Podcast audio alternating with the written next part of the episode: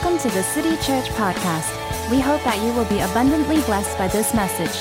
If you would like to find out more about the city, please log on to our website, www.thecity.sg. We are on week seven of our sermon series, People of the Spirit, or POTS for short. And I hope this uh, last a few teachings that we did, we did six altogether, has been beneficial, that it's really spoken to you, and uh, actually, especially spoken into uh, this time that we're living in. Uh, the vision for a series really is for us to be a people uh, of a different spirit, to model, to embody the traits of Jesus in our world where we see much of the world gravitating to their own selfish desires, uh, stuff like instant gratification and satisfaction, we as the people of God walk in a different spirit, the spirit of Christ. And you know, even as we read through uh, Galatians chapter 5 and read of this list of attributes that Paul describes as the fruit of the Spirit, let's be reminded today that it is the fruit of the Spirit, that it is not a byproduct of our effort. It's pure effort won't get us to that point. We need the Spirit's help. We need the Spirit to birth uh, these attributes in us, even as we co-labor with Him. And so let's be reminded this morning, even as we dive in to another attribute of the fruit of the Spirit, that we need the Spirit's help. And by God's grace, we have the Spirit's help in this time and in our lives. And so uh, let, let me read over you a couple of the teaching passages this morning. And uh, we're going to enter into a short time of prayer, and I'll begin uh, the word. Reading to you this morning from Ephesians chapter 4, verse 32. It says this in God's word Be kind and compassionate to one another, forgiving each other just as in Christ God forgave you. Reading also from Titus chapter 3, verse 4 to 5. But when the kindness and love of God our Savior appeared. He saved us not because of righteous things we had done, but because of His mercy. For this morning, I'll be speaking you, to you on the subject of an embodied kindness. Embodied kindness. Let's begin with a word of prayer. Father, we thank you for this day. It is indeed the day that you have made, and we will rejoice and be glad in it regardless of whatever circumstance we may be facing today, whatever troubles we might be contending with, the weight, the burdens that might be on our shoulders, Lord, we choose to lay aside every weight in order to rejoice. God, you are worthy to be praised. And this morning we choose to enter into your courts with thanksgiving and praise on our lips and in our hearts. And God, we pray even as we enter into your presence this morning and read of your word, God, we pray that you speak to us in a fresh, new way. God, I thank you that lives are not transformed by the eloquence of preaching or the depth of research, but they're transformed by your Spirit. So, Spirit of God, we invite you to come. Come like the wind, come like fire. Come into our households, into our rooms in this moment. Cause your tangible presence to be felt by every person who's hearing uh, these words. God, we pray that you'll touch us, that you meet us, that you speak to us only, only like you can, only as you can. We give room to you. We ask that you come and have your way. We lean into you this morning. We pray all these things in your name. Amen.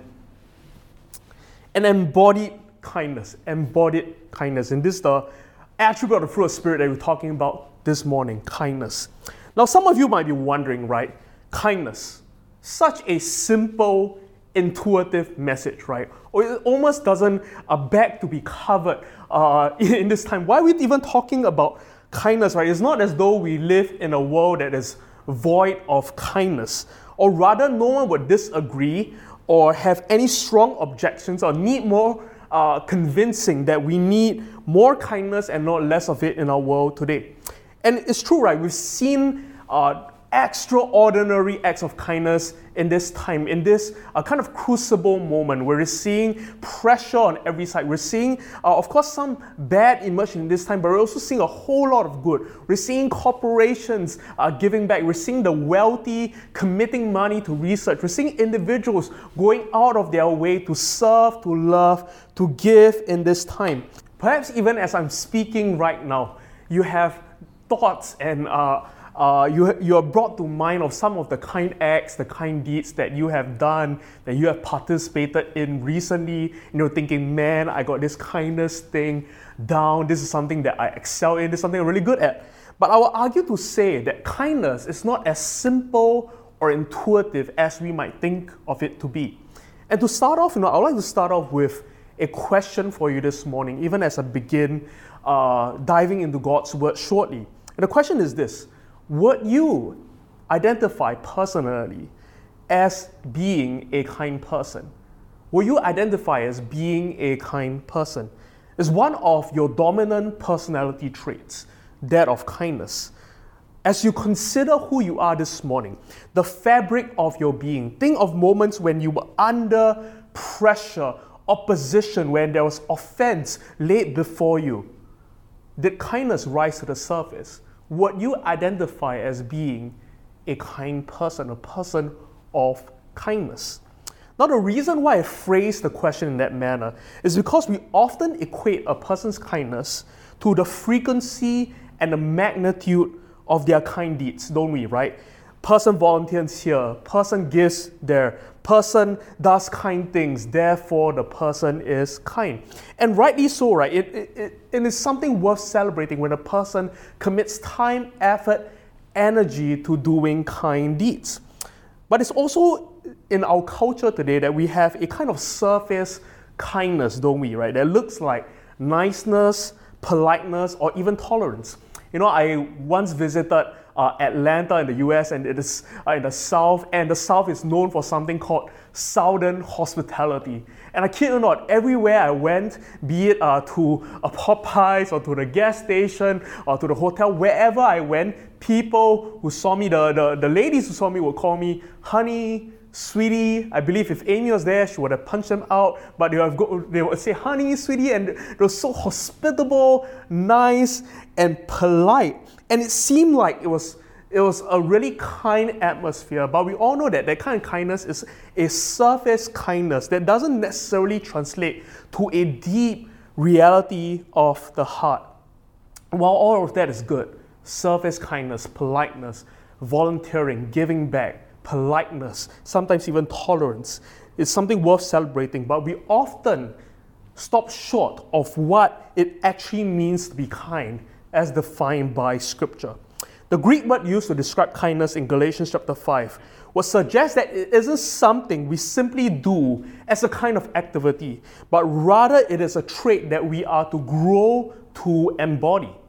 Micah chapter 6, verse 8 says this but he has told you, O mortal, what is good, and what does the Lord require of you, but to do justice, and to love kindness, and to walk humbly before your God. In some translations, it says to love mercy, but in this translation, it says to love kindness.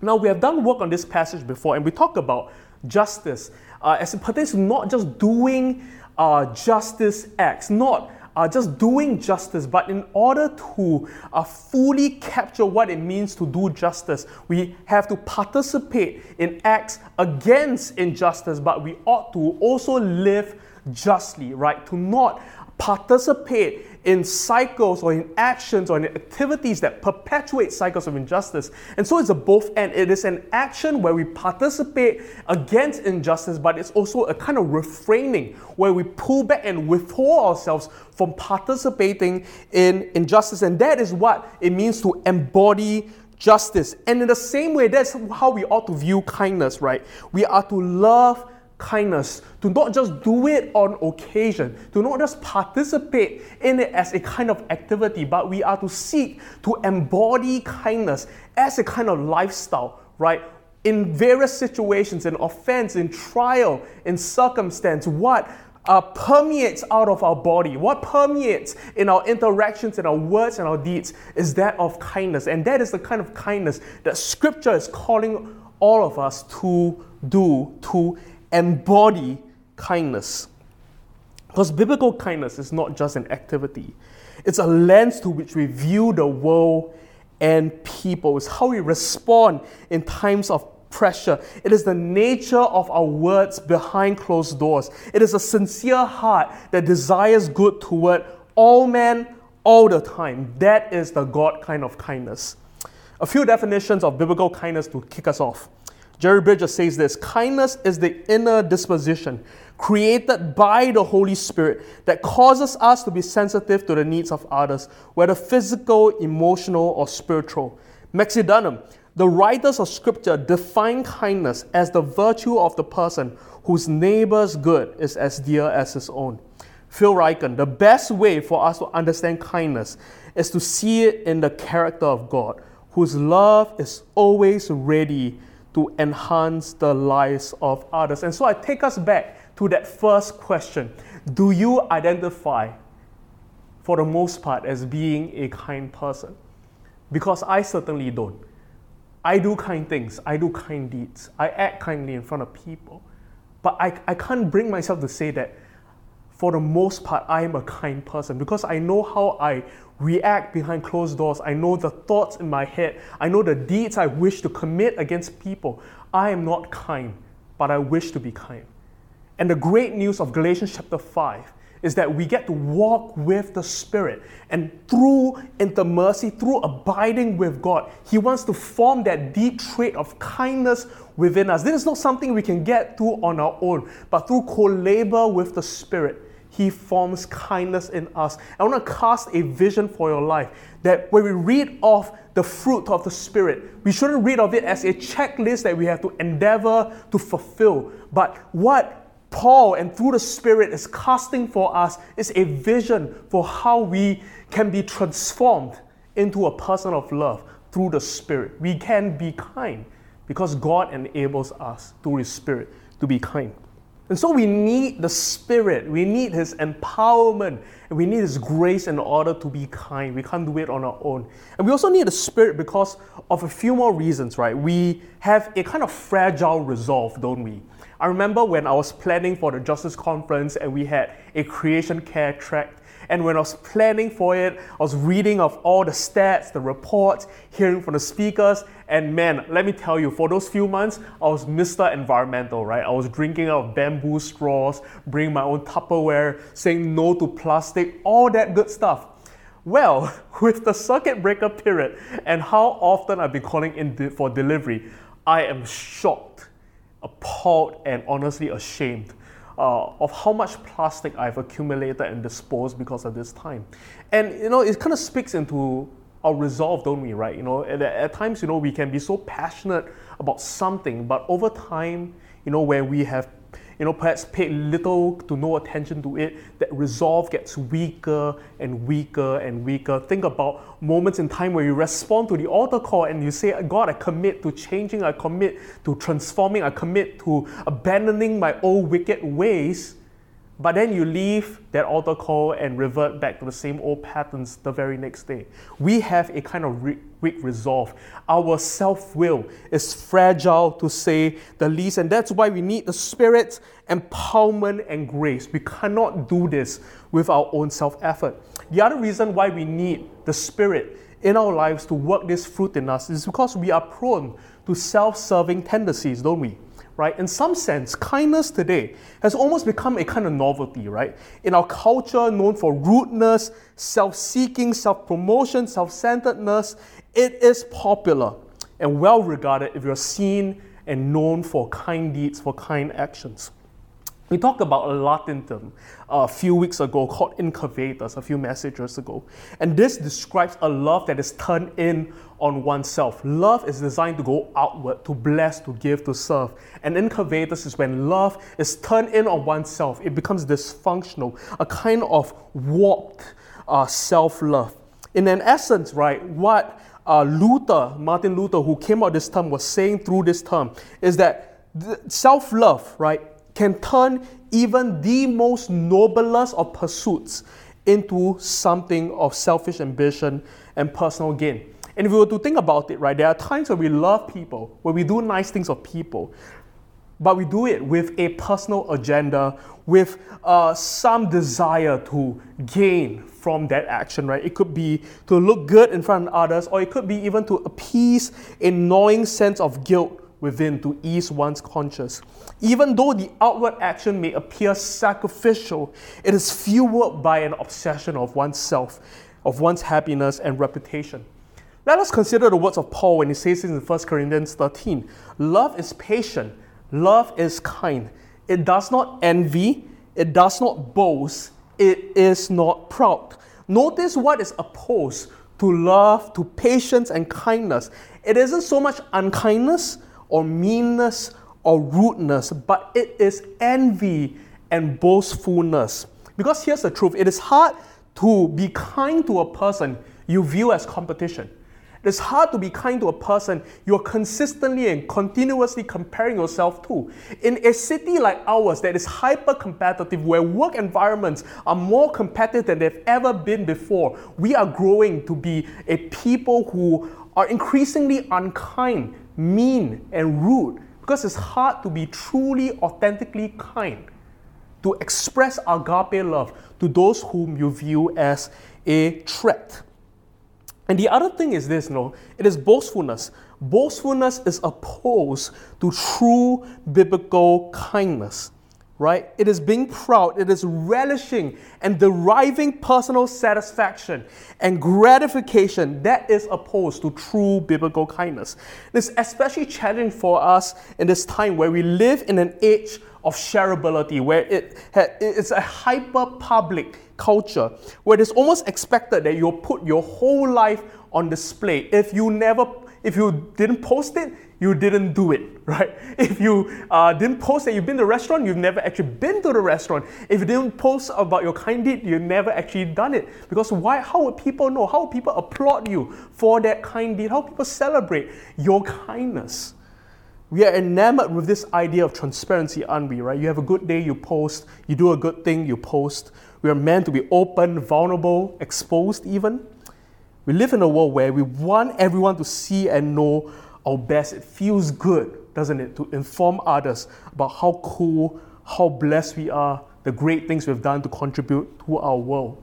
But Jesus wants us in Matthew chapter 6, verse 1. He says this Be careful not to practice your righteousness in front of others to be seen by them. If you do, you will have no reward from your Father in heaven.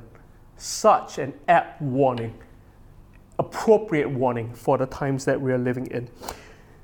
Is for us to realize that our desires, no matter how pure we think we are, are often tainted with selfish ambition, with a desire to be applauded, to be noticed for have of our efforts. And the heart of kindness is that which shies away from applause and boasting. It is done out of an overflow of God's love in our hearts, not in pursuit for more or something else. Now, it is hard to distinguish between the two.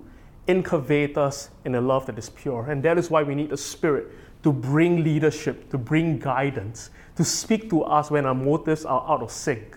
We need the Spirit, His empowerment, His grace, His voice, even as we endeavor to be truly, authentically kind in this time. The last reason for why we need the Spirit's empowerment in order to be kind is this our world is harsh and unkind, and we are formed by it. Our world, this world that we're living in, is harsh, it's unkind, and we are formed by it. You know, I think of the movie Mean Girls. I'm not sure how many have actually seen that movie Mean Girls. It's from 2004. I was 14 years old then.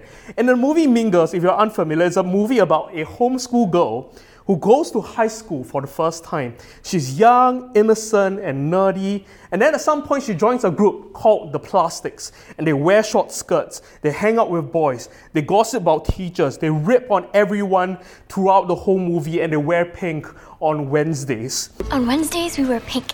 And over time, what the movie shows us is that this nerdy homeschool girl who is impressionable begins to be formed by that toxic mean culture such that over time she becomes a mean girl herself. Hence the title, Mean Girls. Now, when I was in secondary school, I was part of a CCA called the Boys Brigade. Now, this is a Christian uniform group, and we are as legit as NCC, as NPCC. We are legit. It is a real uniform group, ladies and gentlemen. Now I be- remember that the CCA was somewhat of an obsession for me, right? I was enamored with like the amount of badges you could accumulate. I was enamored with the idea of like climbing ranks and gaining authority. But if I can be honest, my obsession really was revolved around this idea of getting more and more power. Because I saw that the seniors were able to command, were able to yell, and they were able to bully. And I craved for that kind of power. I wanted that power for myself because I saw how authority could be used to exercise one's will. And I wanted that power. And we experienced some of that, you know, even as newer recruits, we were yelled at, we were scolded, the seniors were unkind, we were punished by them for all sorts of random things. Now, I remember a time where I was already promoted. I had two stripes. I remember I was a corporal. And I was conducting training for a newer batch of recruits. And there was this one recruit who uh, was really forgetful, you know, and he would I miss out on all sorts of things. I remember we had morning parade one day, and he came up to me and said he forgot this tiny piece of uh, his uniform. It was a tiny little piece, you could barely even notice it. And I just lost it. I berated him, I insulted him, I was downright unkind. And I scolded the guy.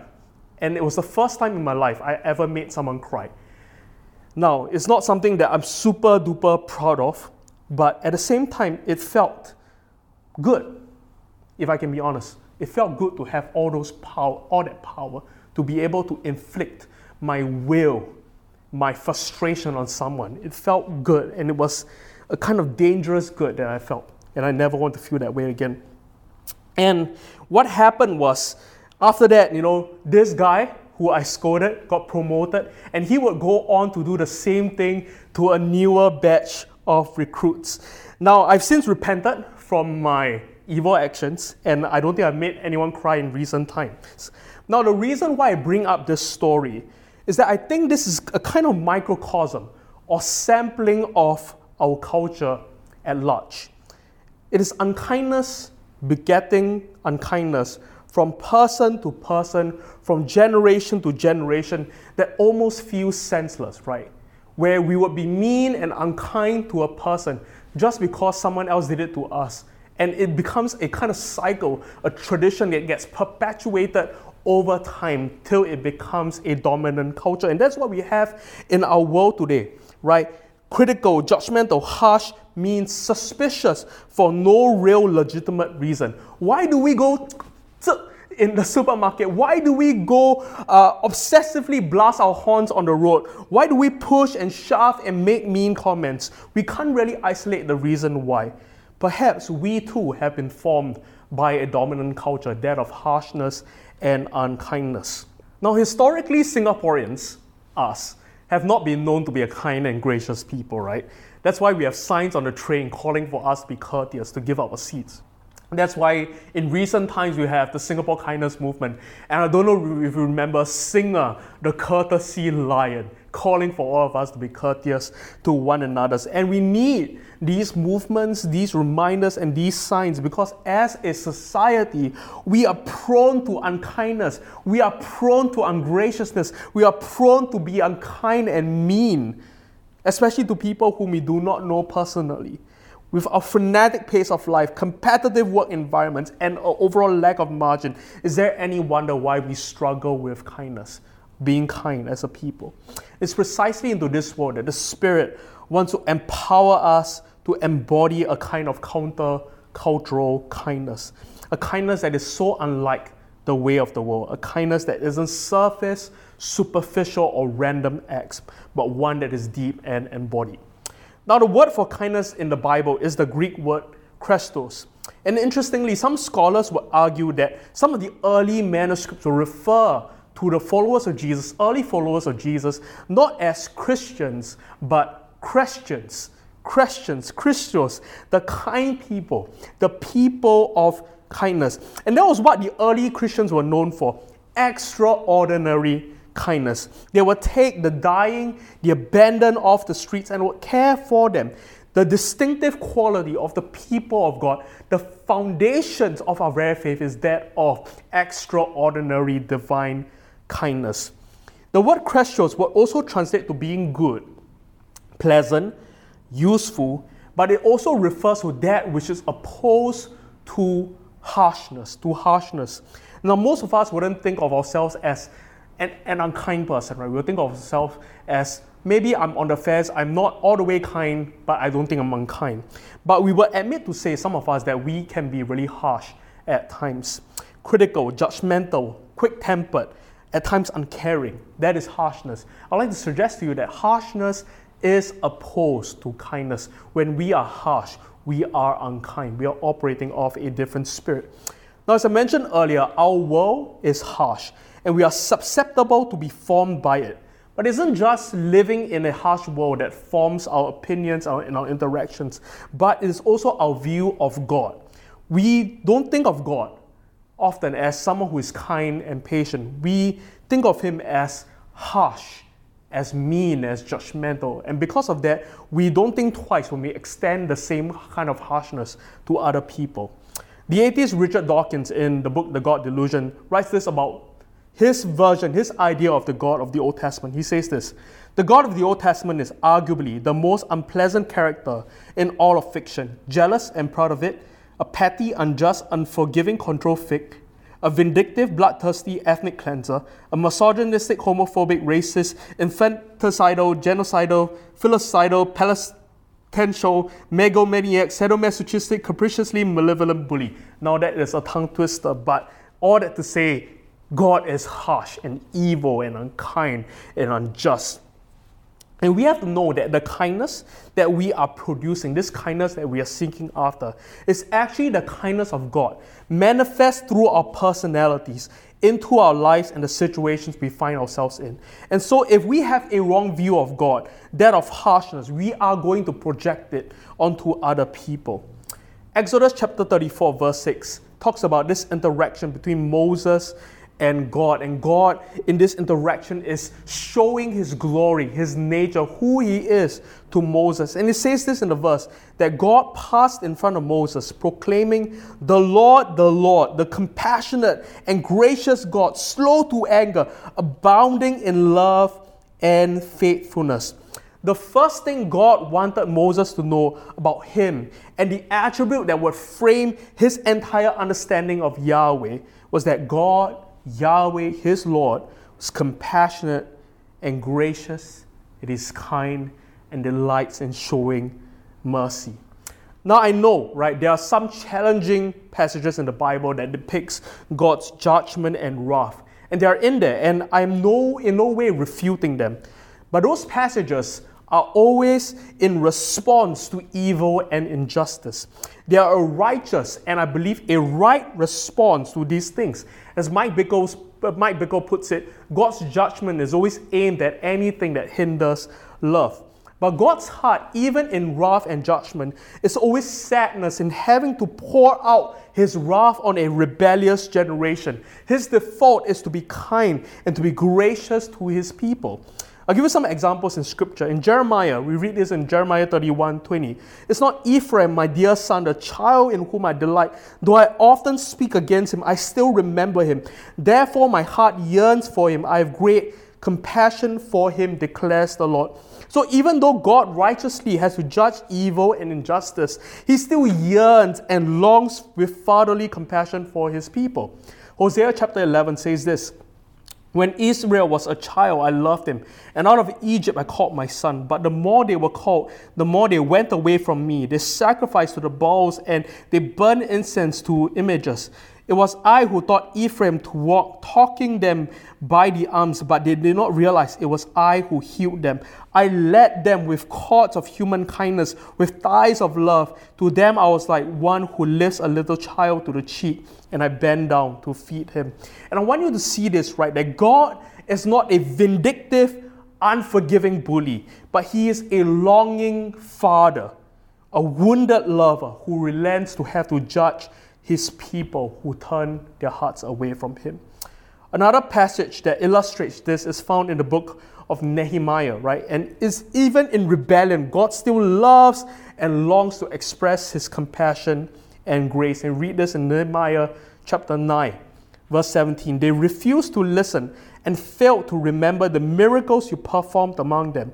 They became stiff necked in their rebellion, appointed a leader in order to return to their slavery.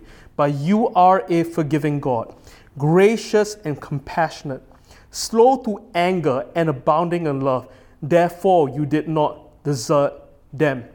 Last passage, Joel chapter 2. Rend your heart and not your garments. Return to the Lord your God, for he is gracious and compassionate, slow to anger, and abounding in love, and he relents from sending calamity. Now I know I just read a whole ton of scriptures over you, but I did so with a goal in mind, and that is this I want to make it so clear to you this morning that God is kind.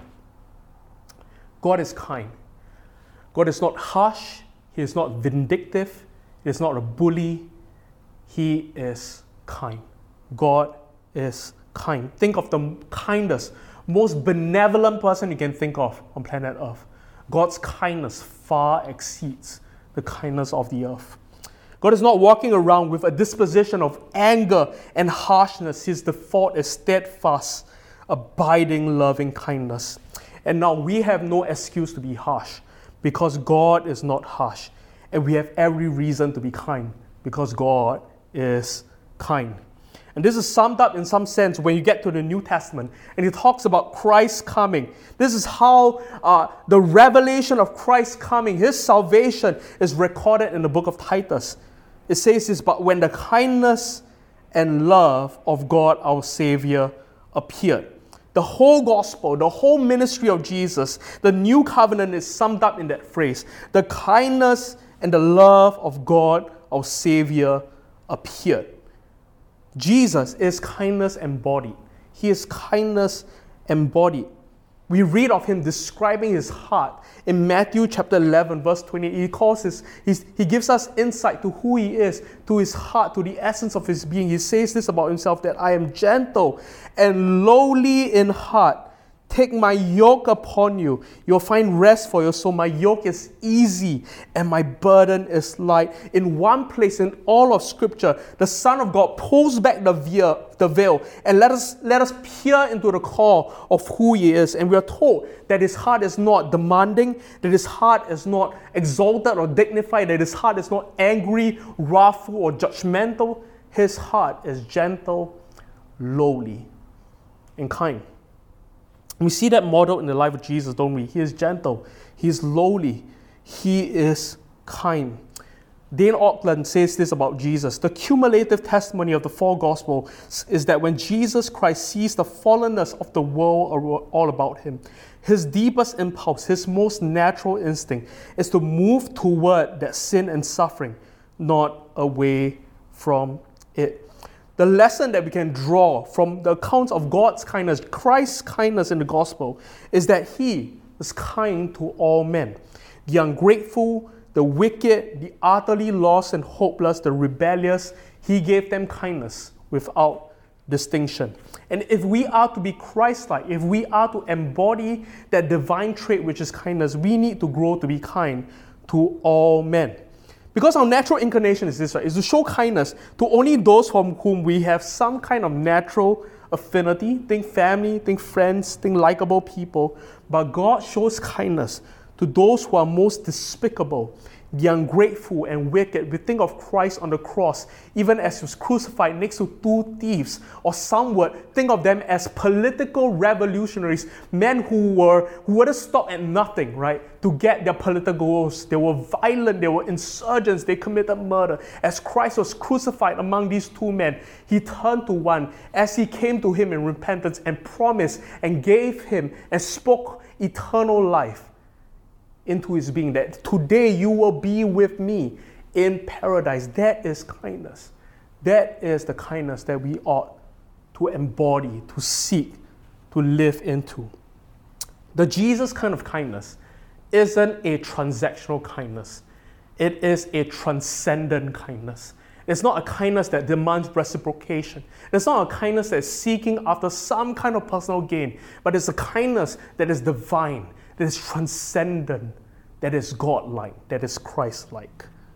To close off, one of the most important and profound Old Testament accounts of this kindness is the story of David and Mephibosheth, which we read in 2 Samuel chapter 9. Now, David, uh, in this story, had, before that, had made a promise to his best friend Jonathan that he would show kindness to his family should anything happen to him. And we know that Jonathan dies a bloody battle, dies in a bloody battle along his father, King Saul, who, who persecuted, so heavily persecuted David before he took his throne. Now, as king, David could have done what any king would have traditionally did, right? A king, when he entered into uh, his, his kingdom, his rulership, his throne, would eliminate the entire bloodline of the previous king, such that there would be no claim to his throne. But David didn't do that, right? David didn't do the traditional thing. He did the exact opposite. He kept his covenant with his friend Jonathan and showed kindness to Jonathan's son, Mephibosheth. And we see David's kindness and kind intentions in that entire chapter, 2 Samuel chapter 9. When David asked this question, Is there anyone still left of the house of Saul to whom I can show kindness for Jonathan's sake? David found Mephibosheth and showed him great kindness and the highest of honors, and he gave him a seat even at his, at his table. He gave him uh, the inheritance of his family, he gave him his grandfather's land. And the story ends in 2 Samuel chapter 9, verse 13, and says that Mephibosheth lived in Jerusalem because he always ate at the king's table. Now, this story illustrates to us God's kindness and how we ought to show others kindness and mercy because of the kindness and mercy that was first shown to us. We need to realize in this story that we are Mephibosheth. We are Mephibosheth. We are the ones who were at sin, who were at odds with God, who were enemies in His kingdom. And God, instead of uh, vengeance, instead of wrath, extended to us His kindness, His mercy. And He didn't just pardon us, He gave us a seat at His table. Today, we, like Matthew Mephibosheth, have been invited into a seat of honor to be seated with Christ. And when we realize how richly we've received of the kindness of God, we will be compelled to extend that same kindness to others. Jesus says this in Luke chapter 6 because he is kind, God is kind to the ungrateful and wicked. Be merciful, just as your Father is merciful. Now, Paul gets to the heart of God's kindness in the book of Ephesians when he says, Be kind and compassionate to one another, forgiving each other just as in Christ God forgave you. And he goes on to say this in chapter 5 Follow God's example, therefore, as dearly loved children, and walk in the way of love, just as Christ loved us and gave himself for us as a fragrant offering and sacrifice to God. We can be kind today because of God's loving kindness toward us as we follow and walk in His love and example. Last quote Dane Ortlund says this Only as we drink down the kindness of the heart of Christ will we leave in our wake everywhere we go the aroma of heaven and die one day having startled the world with glimpses of a divine kindness too great to be boxed in by what we deserve. I love that glimpses of a divine kindness, to leave in our wake the aroma of Christ, a fragrant offering of sacrificial love wherever we go that points people to God and His kingdom. And so this week, as we close, I want to call you to be kind. I want to call you to be kind, to not just do kind deeds, to not just participate in a kind activity, but to intentionally and purposefully seek to become a kind person, to extend kindness beyond the realms of your familiarity, to respond well in conflict, in tense situations, to be kind in a world that is harsh, that is competitive. And it's with purpose that I've crafted this message with really little practical steps and know how because I believe the Spirit wants to speak to you and wants to form this fruit of kindness in you and is going to lead you and direct you all through the week as you find yourselves in various situations and conversations to give you the option, the opportunity to form kindness, to extend kindness, to be kind in the midst of harshness. Now, three areas I'd like you to consider this week, even as you endeavor to be kind, is to be kind in your speech, to be kind in your deed, and to be kind in your thoughts. In speech, to be kind and gracious in your speech, to not be rude, condescending, or dismissive. And this even extends to your social media pages to refrain from harsh criticisms online and believe that kindness can open doors and transform minds far more than a disembodied comment or tweet online. Don't just rent for a better world. Love your neighbor, be a better neighbor, practice kindness, build bridges, embody the gospel every day. We also should be kind in our deed. I love this definition of kindness.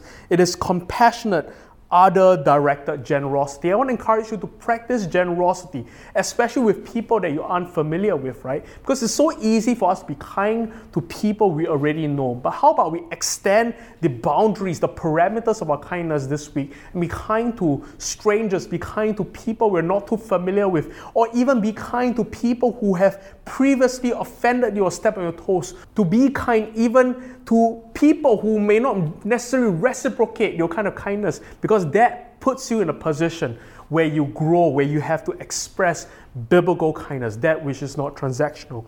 The last area to grow in is to be kind in our thought. It is to bridle any thought of ill will, comparison, and competition in our minds, to earnestly desire good, even for those whom we are threatened by.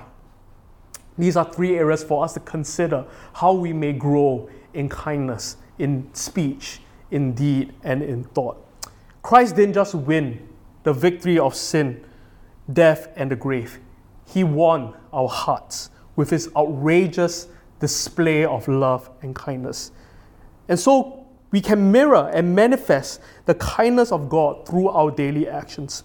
Now, I think of that line from John the Baptist where he says that there's coming one who is so great that I'm not even worthy to uh, untie the sandals from his feet. And it's almost as though John is saying that, hey, you think I'm great? There's coming one who is far greater, whose greatness exceeds my greatness. And in many ways, we get to be the fragrance of Christ on the earth. We get to display, manifest, and mirror his kindness to our world, such that it provokes the deep questions of their soul. Why, why is that kindness? Why are people so good, kind, and nice?